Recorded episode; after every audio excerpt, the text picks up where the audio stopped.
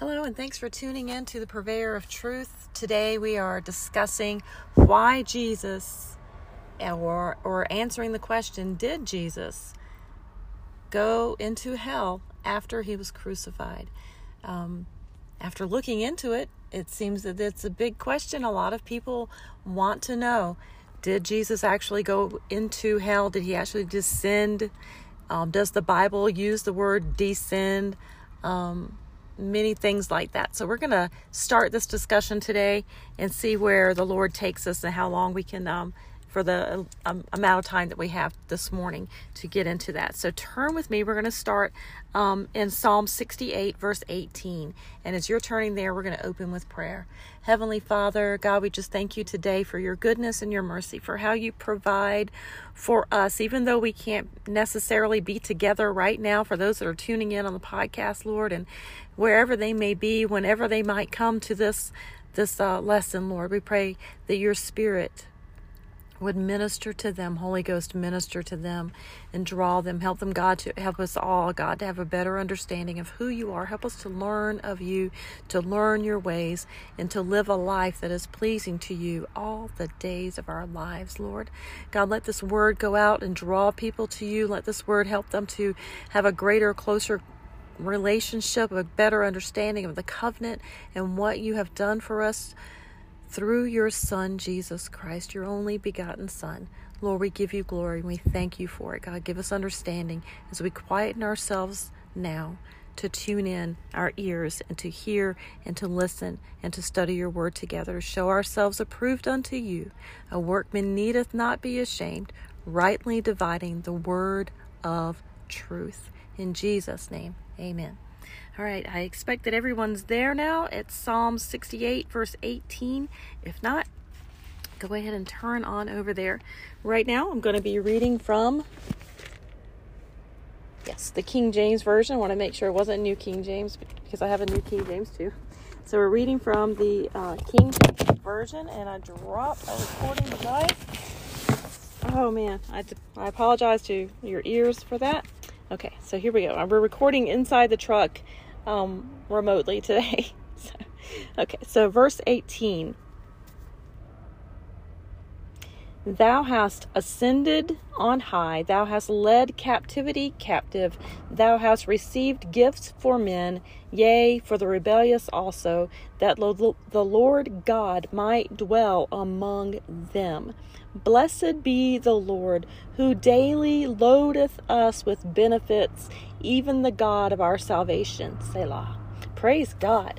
So when we look at this first verse, and this is one I've heard a lot of preachers, especially when I was a young minister or a young Christian, and coming up in the church as a young Christian, not necessarily a child, but as a young Christian, a born-again believer.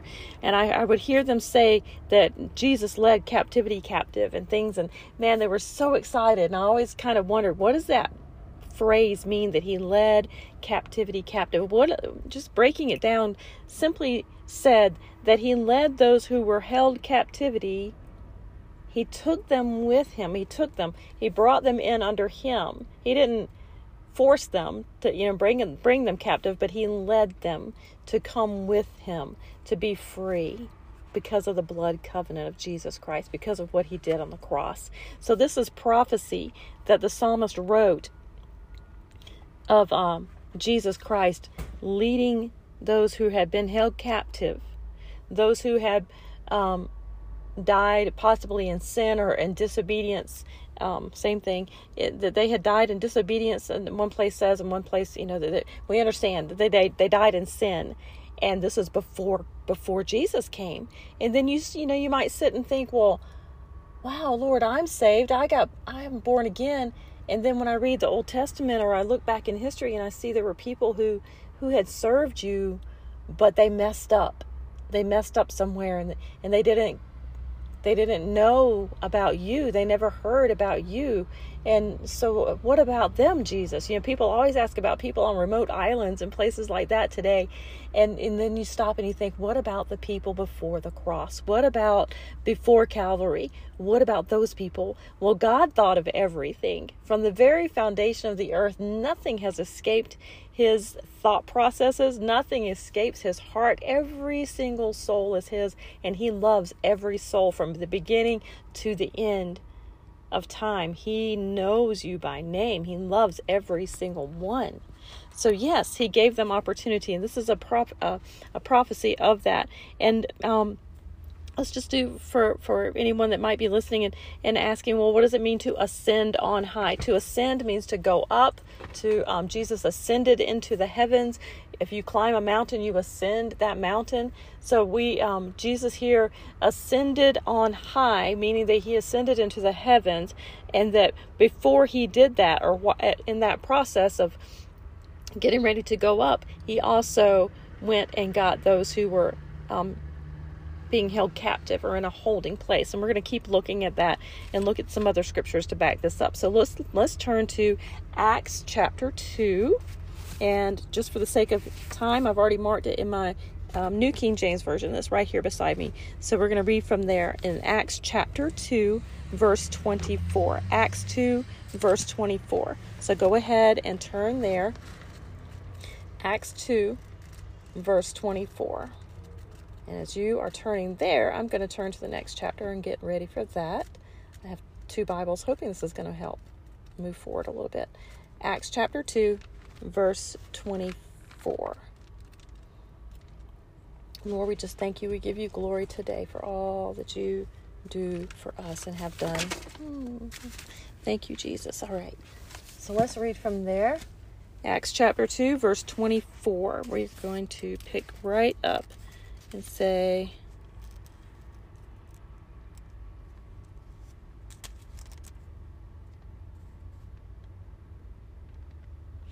verse 24, and it's good to go ahead and read, above that if you have time later on, go back and read it. I'm sure you've read it before, and I trust that you'll read it again and again. But let's read verse 24. Whom God, and he's speaking of Jesus Christ. This is Peter speaking, preaching to the people, and he's telling them about Jesus, whom God raised up from the dead, having loosed the pains of death, off of Jesus, because it was not possible that he, capital H-E, should be held by it. It was not possible that Jesus Christ could be held by death. For David says concerning him in verse 25, I foresaw the Lord always before my face, for he is at my right hand, that I may not be shaken. Therefore my heart rejoiced and my tongue was glad. Moreover, my flesh will also rest in hope. For you will not leave my soul in Hades, nor will you allow your Holy One to see corruption. You have made known to me the ways of life. You will make me full of joy in your presence. So we see that Jesus was prophesied again of here by David, and that death could not hold him, that he was not holden of it, as the King James Version says. So we see that Jesus rose up from the dead, and that he was, in some places, you see different translations of the word death and hell and Hades and things like that. So I want you to understand there is a difference between being dead and actually going into the place that is called hell, where the people... where the worm dieth not and the fire is not quenched. That's two different places. So Jesus was not holden to death, but he also could not be held in hell. He could not be held in separation from God. There's not possible. So let's look at 1 Peter chapter 3, verse 18 is the key verse there. I have a feeling we might read a little bit above and below that. Chapter 3. 1 Peter, look, my page blew in the wind. Here we go. 1 Peter chapter 3, verse 18.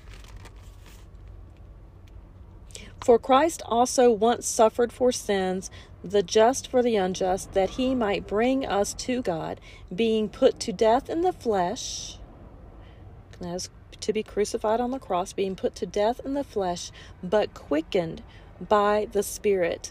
That same quickening power is the Holy Ghost, the Spirit of God, who created, who actively created and was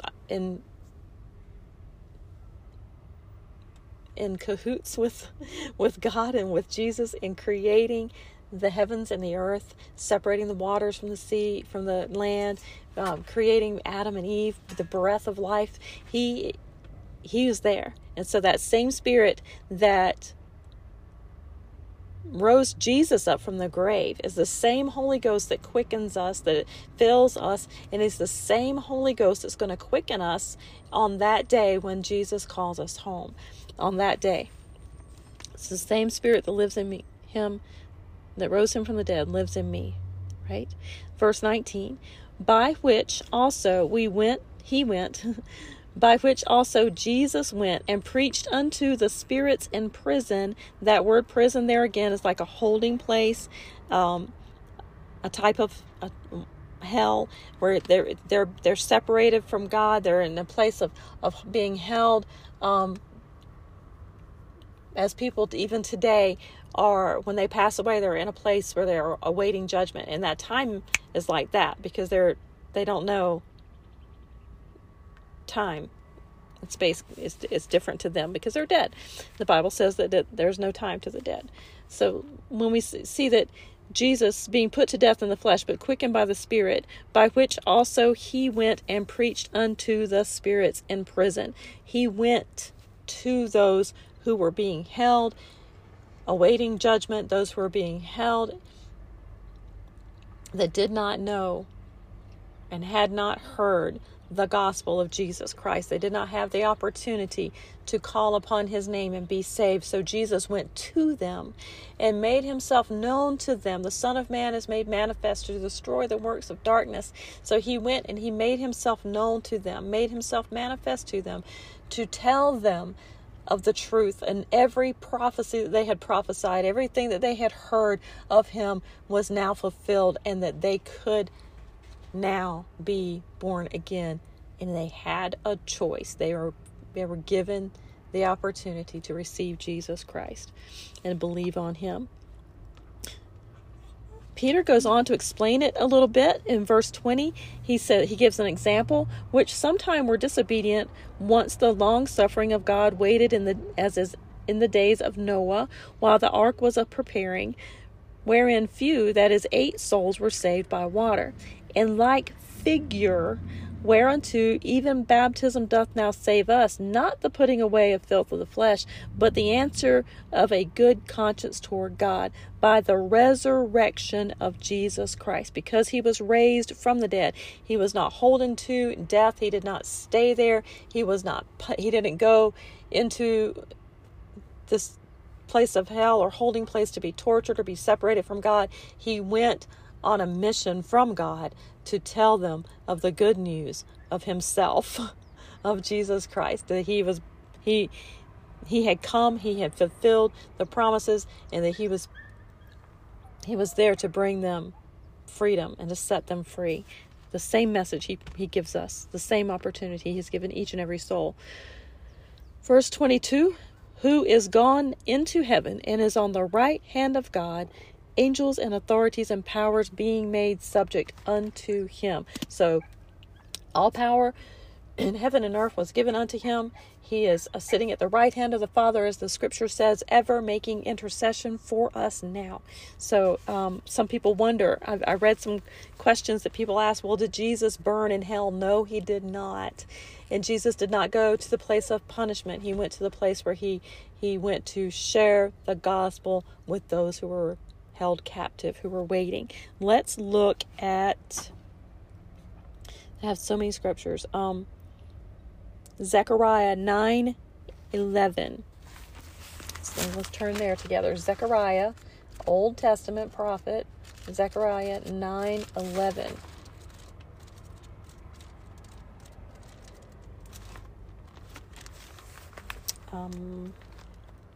It's just...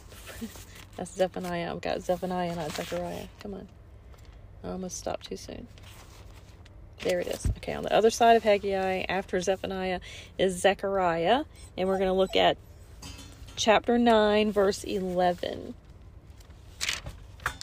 Chapter 9, verse 11 says, "As for thee also, by the blood of thy covenant, I have sent forth my prisoners out of the pit wherein there is no water."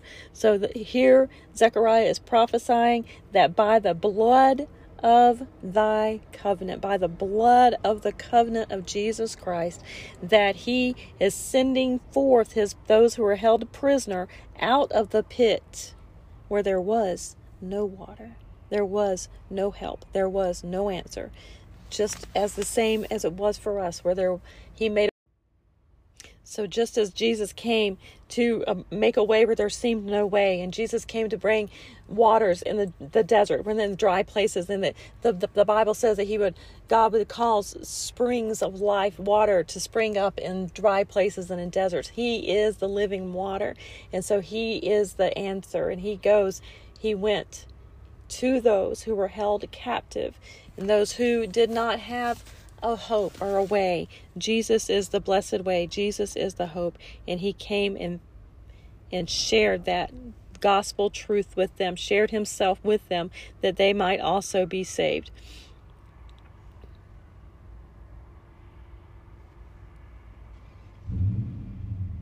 So we understand that Jesus Christ suffered once for sins, only once. He did not suffer any longer or any further. He suffered enough. He took on all the sins of the world at the cross. He was beaten and took on all sickness and all manners of disease for us. He took the weight of the government upon his own shoulders.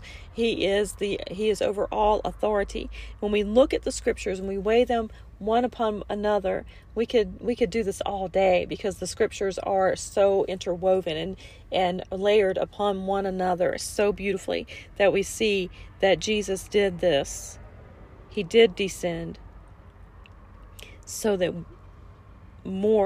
those who did not know could know. Those who did not have that opportunity could have it.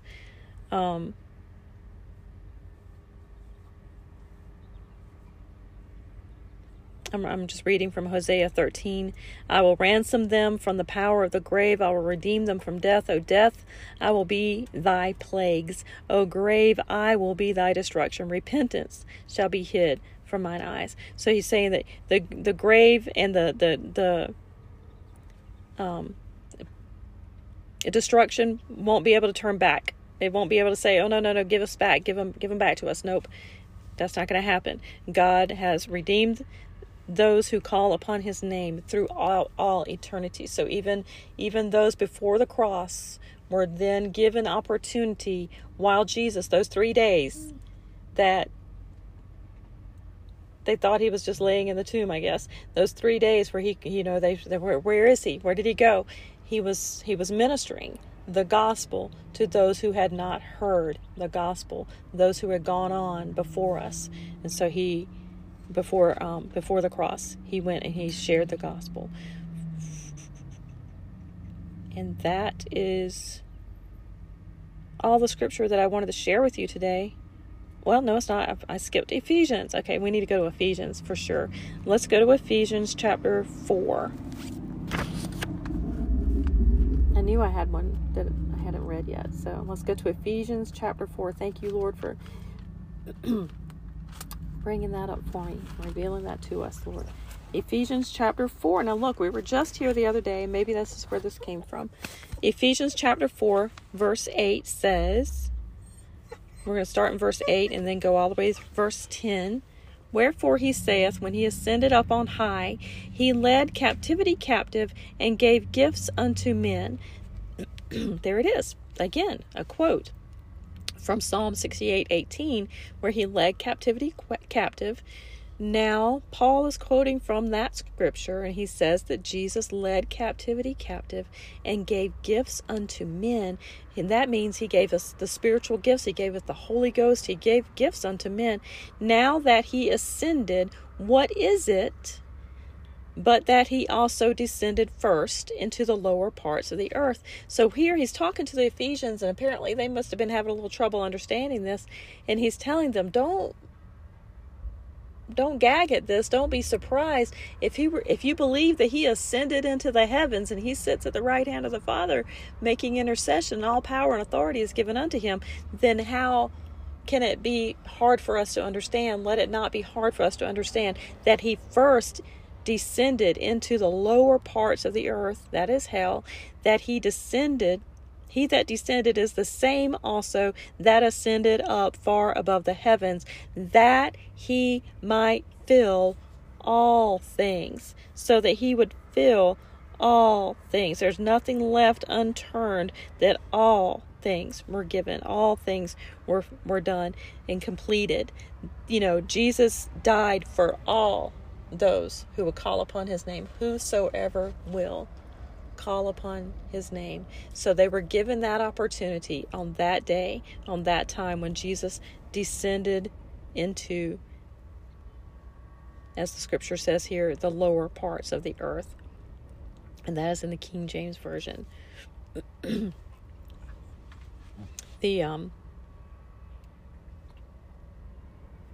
wanted to read something for you real quick. Let's flip over here. 16, 17, 18.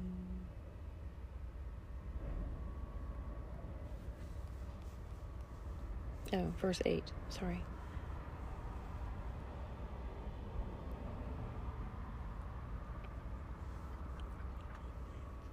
Okay, so I just wanted to look that up really quick for you and see. I'm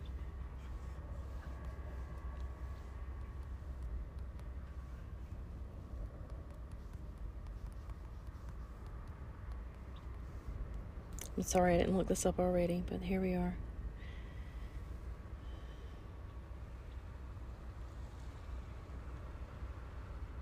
Let's read this one. Isaiah 44:23. Sing, O ye heavens, for the Lord hath done it. Shout, ye lower parts of the earth. Break forth into singing, ye mountains, O forest, and every tree therein. For the Lord hath redeemed Jacob and glorified himself in Israel.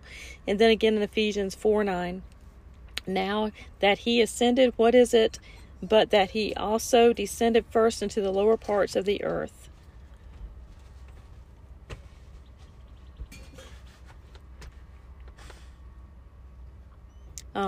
Lower parts or parts would be a division or a share, a particular part, a set, a section, in respect to, and then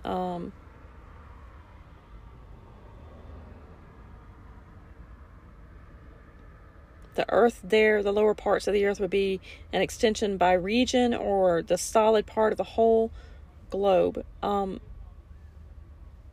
So a section, a place, an actual place that is set aside for this purpose.